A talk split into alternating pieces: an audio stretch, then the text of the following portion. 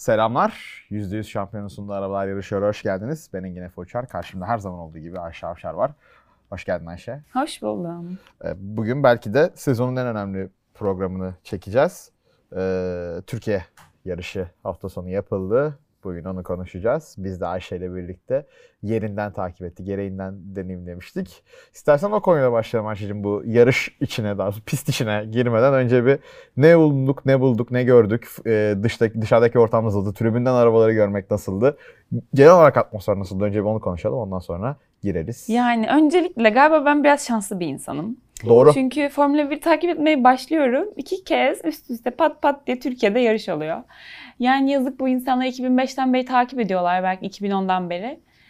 Yıllardır göremiyorlardı Türkiye Grand Prix diye bir şey. Hatta hayal bile belki edemiyorlardı. Ee, o yüzden ne kadar şanslı bir insanım. Buradan kendime öpücükler. Ee, onun dışında yarışa gittim ben. Silver 8 tribünündeydi. Ee, hem sıralama turlarına hem de yarışa gittim. Sıralama turları şimdi şöyle zaten evde izler gibi e, hakim olmanız mümkün değil yaşananlara. Çünkü zaten yarışın çok az bir kısmını görüyorsunuz. Oradaki gibi bir anlatım yok. Bu, bu zaten bildiğimiz bir şeydi. Ama yarışta en azından işte en önden kim gidiyor görüyorsunuz yani. Hani arkasında kim var, kimle daha yakın, kimle savaşıyor. Bunları görebiliyorsunuz. O- yüzden yarışta bence daha dahil hissedebiliyorsunuz. Ama bu e, sıralamada benim için pek öyle olmadı. Sıralamanın başında bu arada inanılmaz heyecanlandım. Yani ilk kez Formula 1 arabalarını canlı çalışırken görüyorum. Zaten piste gelirken de biz cumartesi günü 3. antrenman turları vardı. Arabanın seslerini bir duymaya başladık biz böyle. Ama ilk kez o kadar yakından duyuyorum. Ee, iki şey bence çok hep hani motorun çıkardığı ses böyle çok hani wow bir ses değildi bence. Evet. Ama e, hızlanırken, upshift yaparken bir pata pata pata diye bir ses geliyor. Özellikle Red Bull'dan ve Alfa Tauri'den geliyordu bu ikisi. Diğerlerinde de var ama bu ikisinde... Honda motorunu beğendin yani. Aynen bu ikisinde çok bariz bir şekilde geliyordu bu ses. O sesi çok sevdim. Ee, bir de hani e, işte mesela körblerin üstüne çıktıklarında bir vız yapıyor ya. Evet. O çok güzeldi. e, bir de son olarak da şey çok güzeldi. E, arka düzlüğün sonunda gelirken gerçekten uçak gibi geldikleri bir kısım var. O uçak gibi geliyorlar. Resmen uçak gibi ses çıkıyor bu, bu arada. Evet. E, ve o inanılmaz hızla gelirken birden 80'lere falan düşüyorlar. Hani o- ve o çok kısa bir sürede. Yani çok kısa bir e, metrede gerçekleşiyor yani mesafede. O çok acayipti gerçekten. E, o şekilde. Yani sen bir geç ben yine alırım topu. Ya ben 2007 ve 2008'e gittim yarışa zaten. Ee, yani o yarışlarda küçüktüm ama hatırladığım tek şey evet arabalar inanılmaz hızlıydı ama inanılmaz bir ses vardı. Yani o dönemki motorlarda inanılmaz bir ses vardı. Ki zaten e, ilk gittiğimde 2-3 turdan sonra ağladım dayanamadım şimdi yani küçük bir çocuk E, ağlamıştım 2007'de. Ee, o yüzden yani bu hafta sonu beni en çok hayal kırıklığına uğratan demeyeyim de yani biliyordum aslında motor seslerinin çok kaybedildiğini. Ama hani en azından bir kulaklık falan yine bir gerekli olur diye düşünüyordum. Hani bir kulak tıkacı falan gerekli olur düşündüm. Hiçbir şeye gerek yok. Yani dümdüz e, bağırıyorlar. Hatta güvenlik aracı bile yani şey inanılmaz hiç ses çıkmıyor şeyden. E, Valkyrie'den. E, o yüzden o biraz benim için hayal kırıklığı oldu ama benim de e, şey çok etkiledi. Ben de Gold Open'da oturdum. Senin bir yanındaki tribünde. Start finish düzlüğünün daha doğrusu son virajı gören bir tribündü Gold Open'da. Arka düzlükteki gelişlerini o uçak gibi gerçekten senin dediğin gibi yani 310 320 ile gelişlerini görüp bir anda frenlemelerini görmek ve e, benim önümde tam son viraj oldukları için virajdan çıkıp o gaza oturma anları, tapa gaza oturma anları, o motordan çıkan e, şey ses nasıl söylenir o? E, row yani Kükreme. kükreme ha yani kükreme değil de böyle tam işte o motor sesi o yani Evet. Ta- gaz, tapa gaz oturduktan sonra gelen o saf motor sesi ha saf tam demiri oydu. Ha, ben orada mesela Mercedes'i çok beğendim. Mercedes motorunun hızlanırken çıkardığı ses gerçekten inanılmaz. Yani diğerlerine göre çok daha kuvvetli bir ses çıkartıyorlar. Ee, yani bu arabalardan neler beklememi nasıl bekle nasıl bir şeyler bekleyeceğimi biliyordum. Bu fan zone'dur, odur budur, tribündür, organizasyondur bunlardan da aslında neler bekleyeceğimi biliyordum ki bekle- beklediklerimi yaşadım zaten. Ama hani arabalardan biraz daha az etkileneceğimi düşünürken birazcık daha fazla etkilendim. Onu kabul edebilirim. Yani gerçekten çok güzel arabalar. İnanılmaz Evet arabalar. bir de yani. garip bir koku vardı. Özellikle bu sıralama turlarında çok bariz bir şekilde geldi bana. Hani böyle bilmiyorum lastik mi, o Ya fren kokusu mu? böyle bir şey Benzinle benzin karışık mı? e, Evet. benzin kokusu gibi bir koku geliyor. Aynen. Bir de biz hani tribünün de ön kısımlarındaydık. Hı hı. E, Böyle çok arkalarda da değildik. Bir, acayip de bir koku geliyordu. Özellikle cumartesi günü olmak Evet, benzin benzin kokusu çok geliyordu. Yani güzel de. Var mı başka eklemek istediğim şey? Fanzon, manzon, rezalet, mezalet gördüğüm bir şeyler. Yani rezalet, rezalet görmedim aslında. Yani trafiğin olacağını tahmin ediyorduk. Ne tabii. Hani binlerce insan oraya gidiyor. Hani tam sayıyı bilmiyorum. Belki 80-90 bin insan gitti oraya. Belki de ben de bilmiyorum. Hani trafiğin olacağı belliydi. O yüzden ben hani hemen evimden çıkacağım ve 20 saatte orada olacağım kafasıyla gitmemiştim zaten. Ama e, garip olan şey şuydu bizim anlamadığımız. Hani polis yollar kapanmış zaten. Piste giden yollar biz giderken kapalıydı. Evet. E, piste yaklaştığımızdan kapanıyor. İşte o antrenman seslerini duyduğumuz zaman falan. Sürekli sizi böyle başka bir yere yönlendiriyor.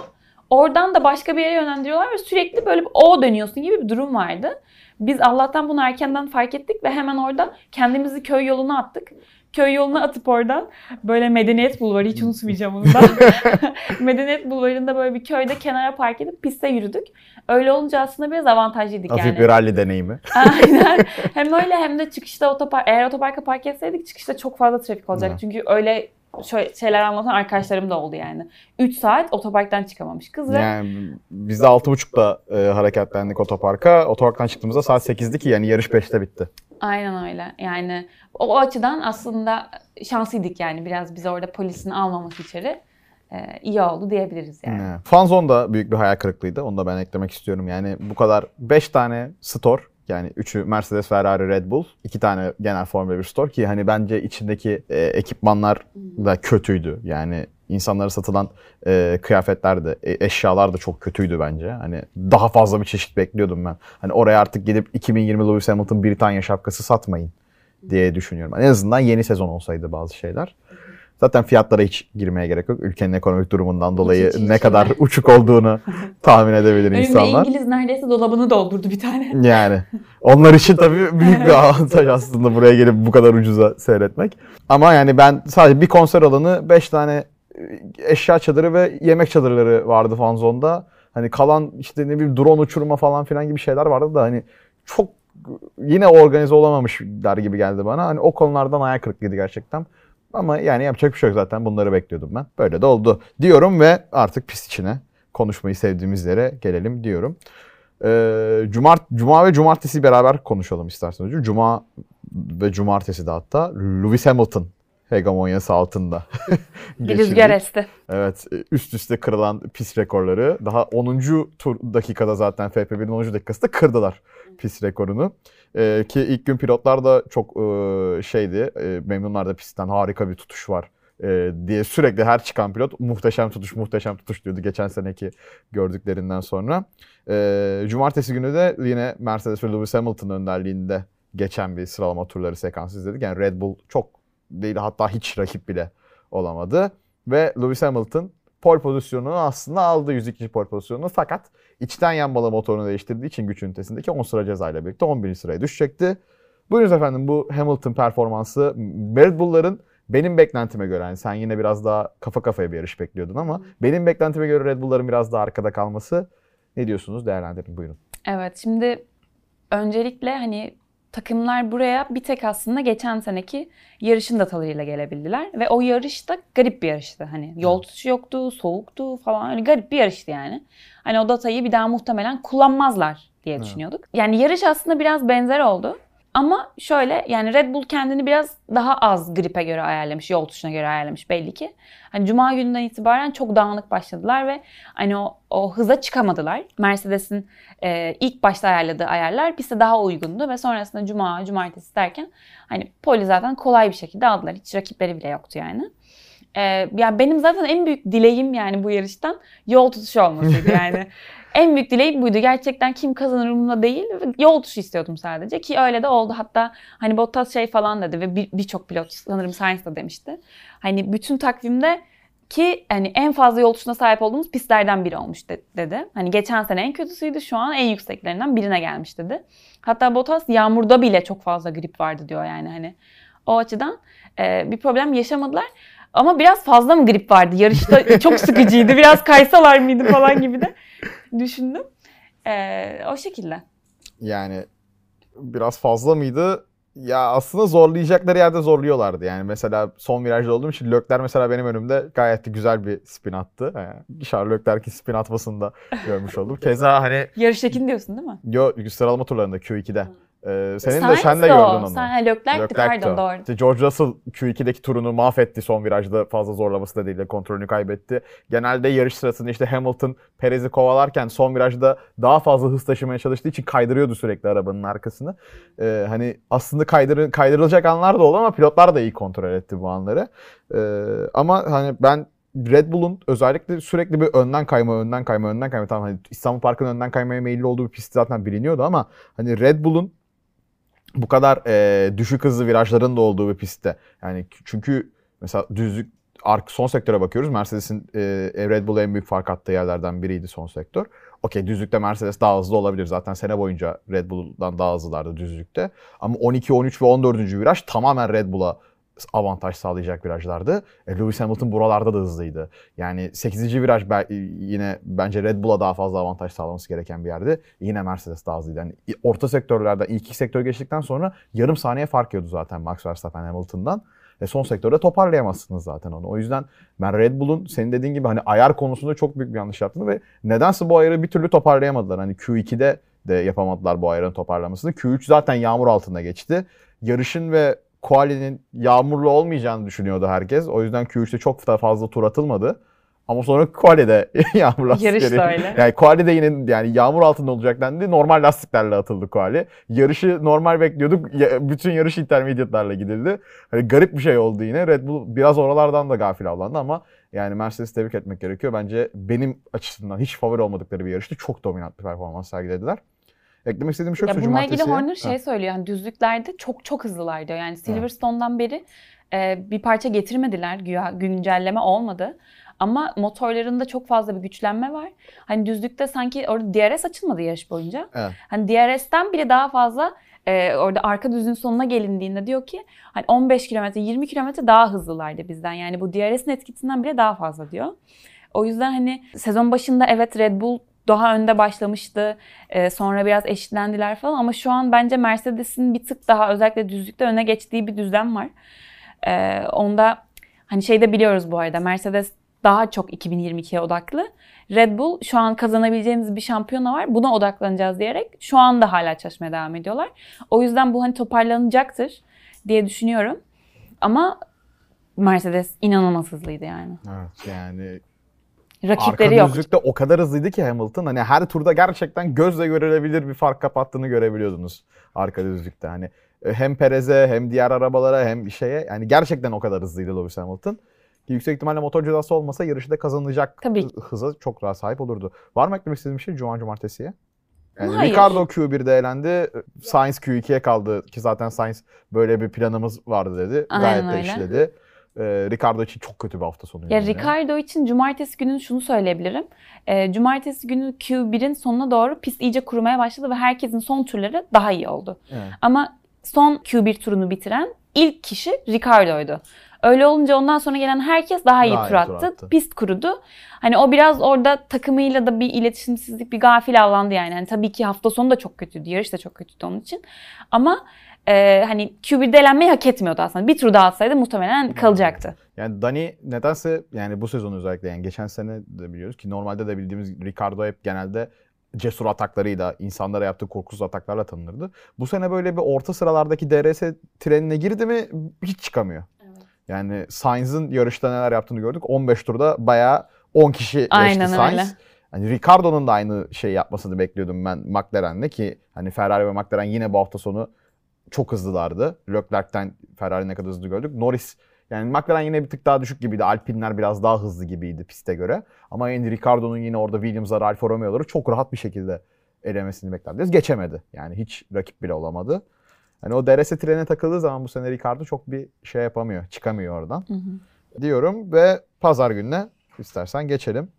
Startı tabii sen arkadan görebildin herhalde. Yok hiç göremedim. Göremedim mi? Hayır, ben sadece-. Kırmızı ışıkları gördüm işte bir söndü ışıklar. Birkaç arabanın işte arkasını gördüm falan. Onlar da gitti zaten. Ben de maalesef göremedim. Büyük ekrandan izledik. Orada bir Evet. temas e, Gazli Alonso teması var. Pierre Gasly'ye 5 saniye çıkan ki yani Pierre Gasly'nin de yanında bir araba vardı. Şimdi hangi araba olduğunu unuttum. Red Bull'lardan biri miydi sanki? Olabilir. Perez. Perez olabilir. Perez gayet iyi bir start aldı çünkü. Ee, yani orada talihsiz bir olay bence. Ama Gazze'ye ceza çıkması normal. Çünkü Alonso'nun artık gidebileceği bir yeri yoktu. Ee, sonrasında tabii Alonso da Mick Schumacher'le yaşadığı temastan dolayı da 5 saniye ceza aldı. Orada zaten sonra Alonso gidip Schumacher'den özür de dilemiş. Evet, O tarafta da- sarılmış falan. Evet e, insanlar yine hemen yok Alonso ile Schumacher'in sarıldığı fotoğrafın altına da onu koyup yine böyle bir romantik editler falan vardı. Yani temiz bir start oldu beklediğimize göre. Yani ben biraz daha ortamın karışmasını bekliyordum Yağmur'la. Ama Bottas rahat bir start aldı. Ee, sonrasında Verstappen ve Leclerc de onu gayet iyi takip etti. O üçlü bayağı bir 30 tur falan birbirini takip ede de rahat bir şekilde pite kadar gittiler.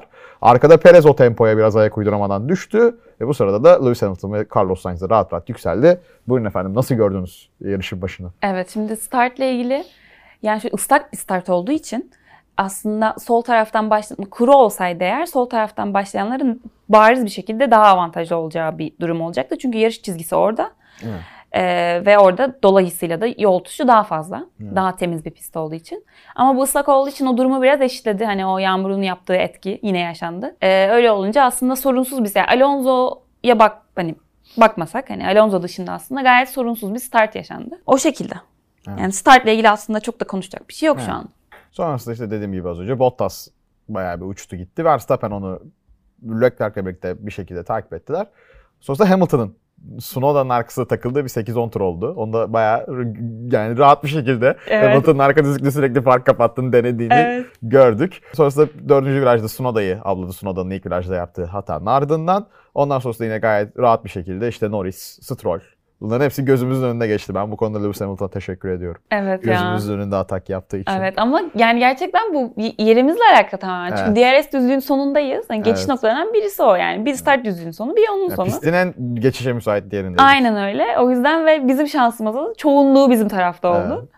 O yüzden aynen öyle. Hamilton'a buradan buradan teşekkürler. teşekkür ediyoruz. Aynı şekilde yine Carlos Sainz Sainz'a da öyle. çok teşekkür ediyoruz. Vettel'le temas bile etti biliyorsun Evet, Vettel'le geçerken. küçük bir- Ben onu uzaktan olduğu için çok anlamadım temas ettiklerini ama hani bir şey gördüm hani Vettel dönemedi gibi bir şey oldu.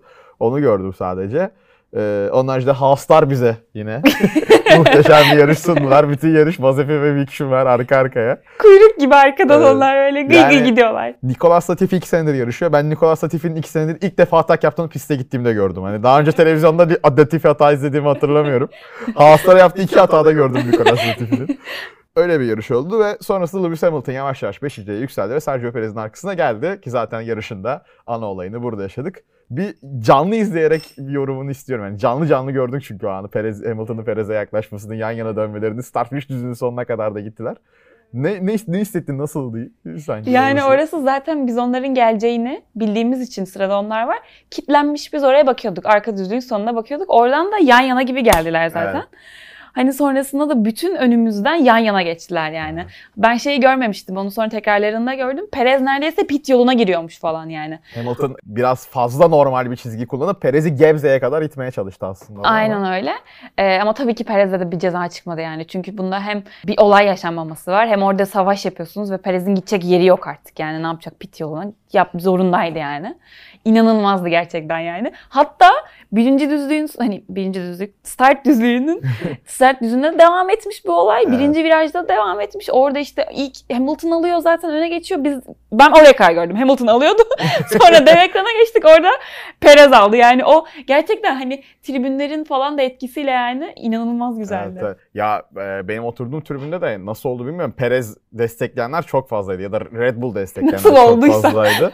hani çünkü mesela şeyden hani podyumda Verstappen'den ziyade Perez'i millet alkışladı destekledi. Hani cidden Perez sevenlerin bir olduğu bir tribündeydim.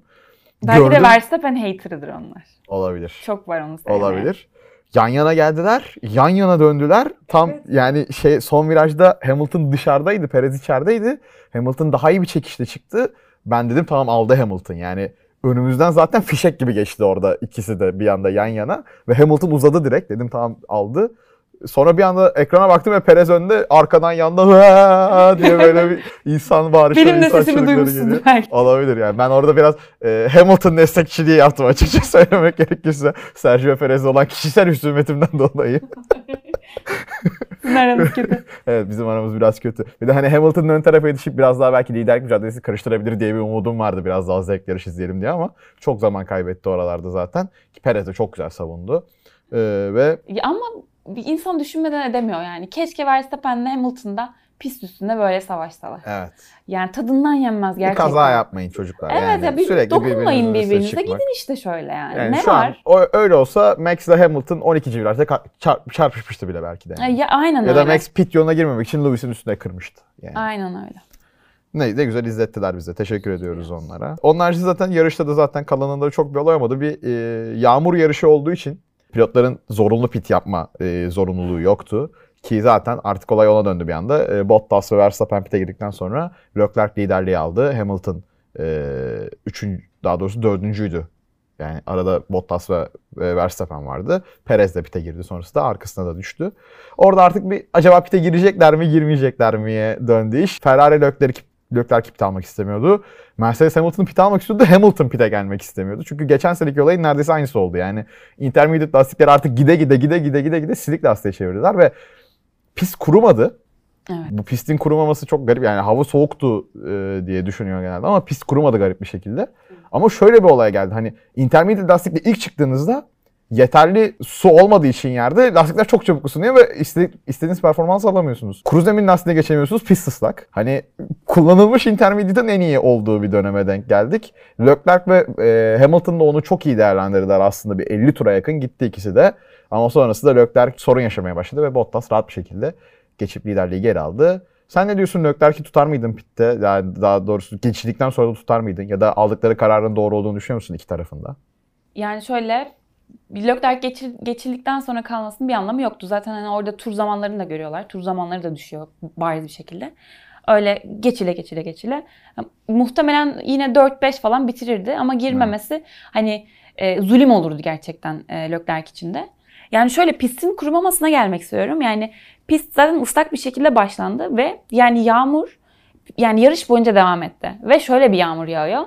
Şey değil yani yukarıdan tepenizde yağan bir yağmur değil. Rüzgarla birlikte sprey gibi sanki yüzünüze. Yani çiseliyor gibiydi Aynen. yani. Böyle yo- yoğun bir yağmur yok yani. Yoğun bir Fark yağmur yok ama yani? yarış boyunca devam etti bu Evet. ve yüzünüze yüzünüze gelen bir yağmur yani. Çok garipti. Ben hani kapatıyorum bir yerlerden yüzüme yağmur giriyor sürekli. hani yarış boyunca bence yağmasıyla alakalı hem de soğuk havayla birlikte alakalı. Yarış boyunca kurumadı. Ne? Öyle olunca yani Norris bence bunu çok güzel açıkladı. Dedi ki hani lastiklerin performansı çok inişli çıkışlıydı. Çünkü hani ilk başta e, ısındıktan sonra o graining olduğunda hani dışı birden ısınıyor. Öyle olunca graining yaşanıyor.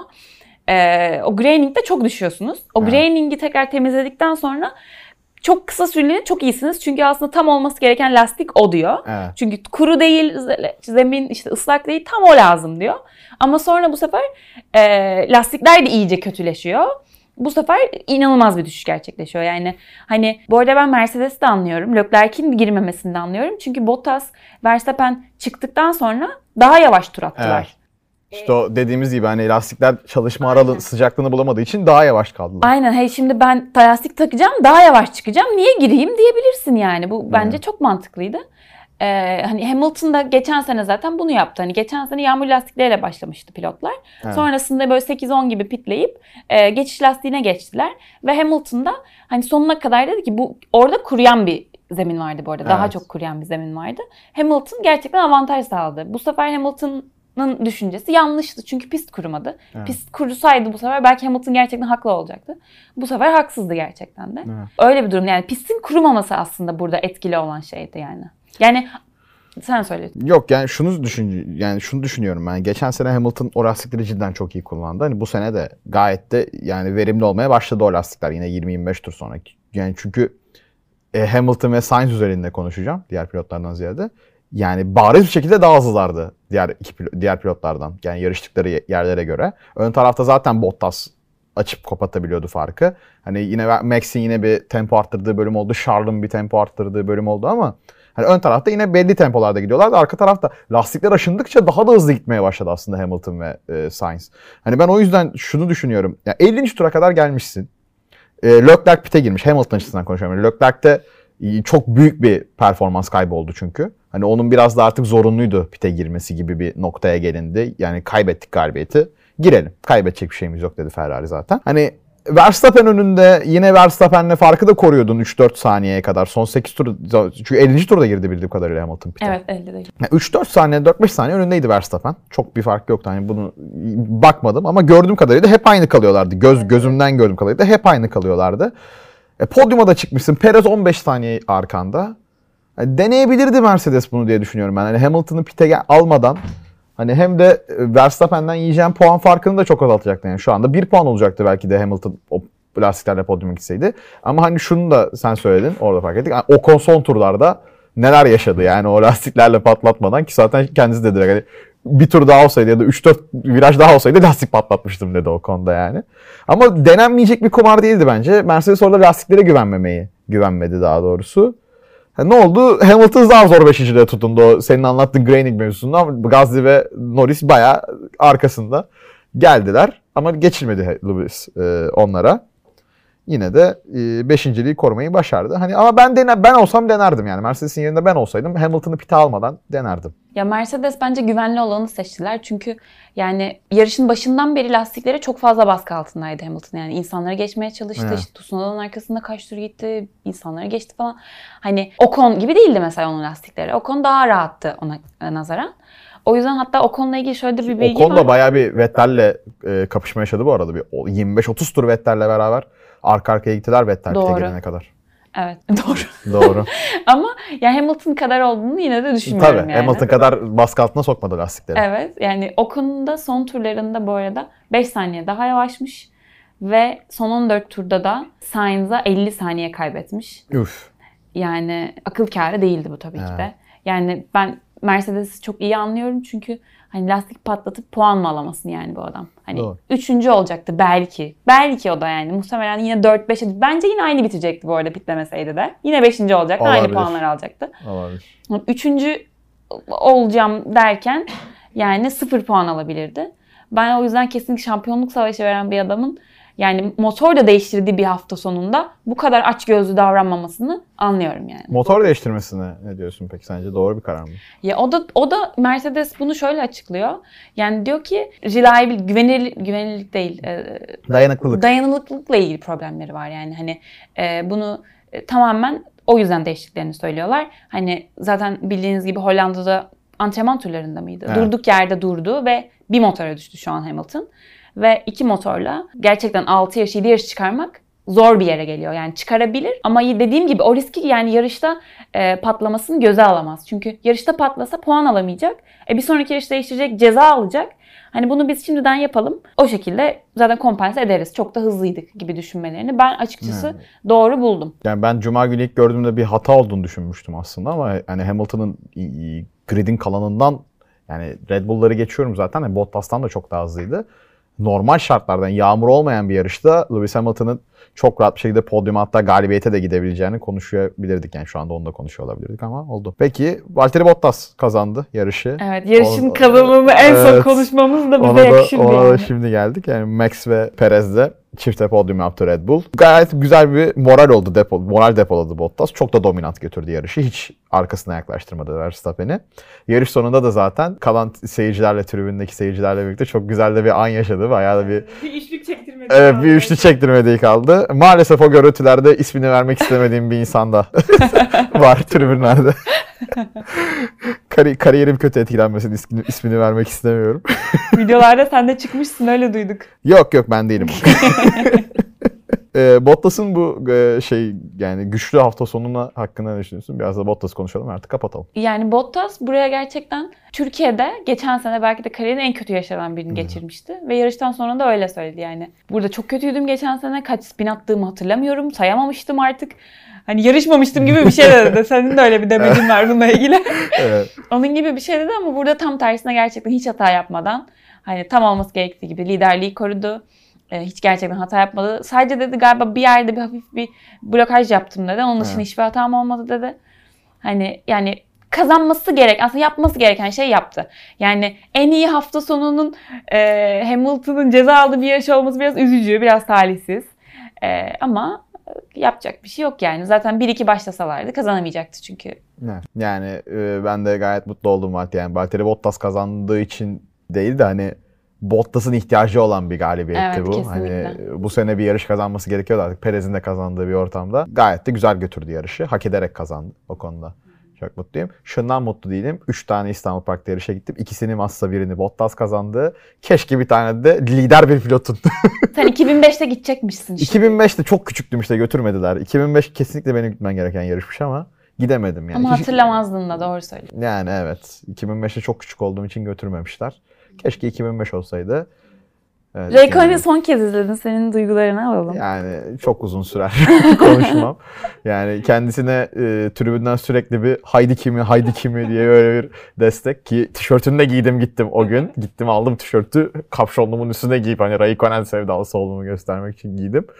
Snowda'nın spin attıktan sonra Raikkonen'in önüne döndü. Raikkonen bir sürekli ona bir yaklaştı. Hadi kimi hadi kimi diye böyle bir tribünden fazla desteğimi verdim ama maalesef e, yarışı 12 sırada tamamladık. Puan alamadık.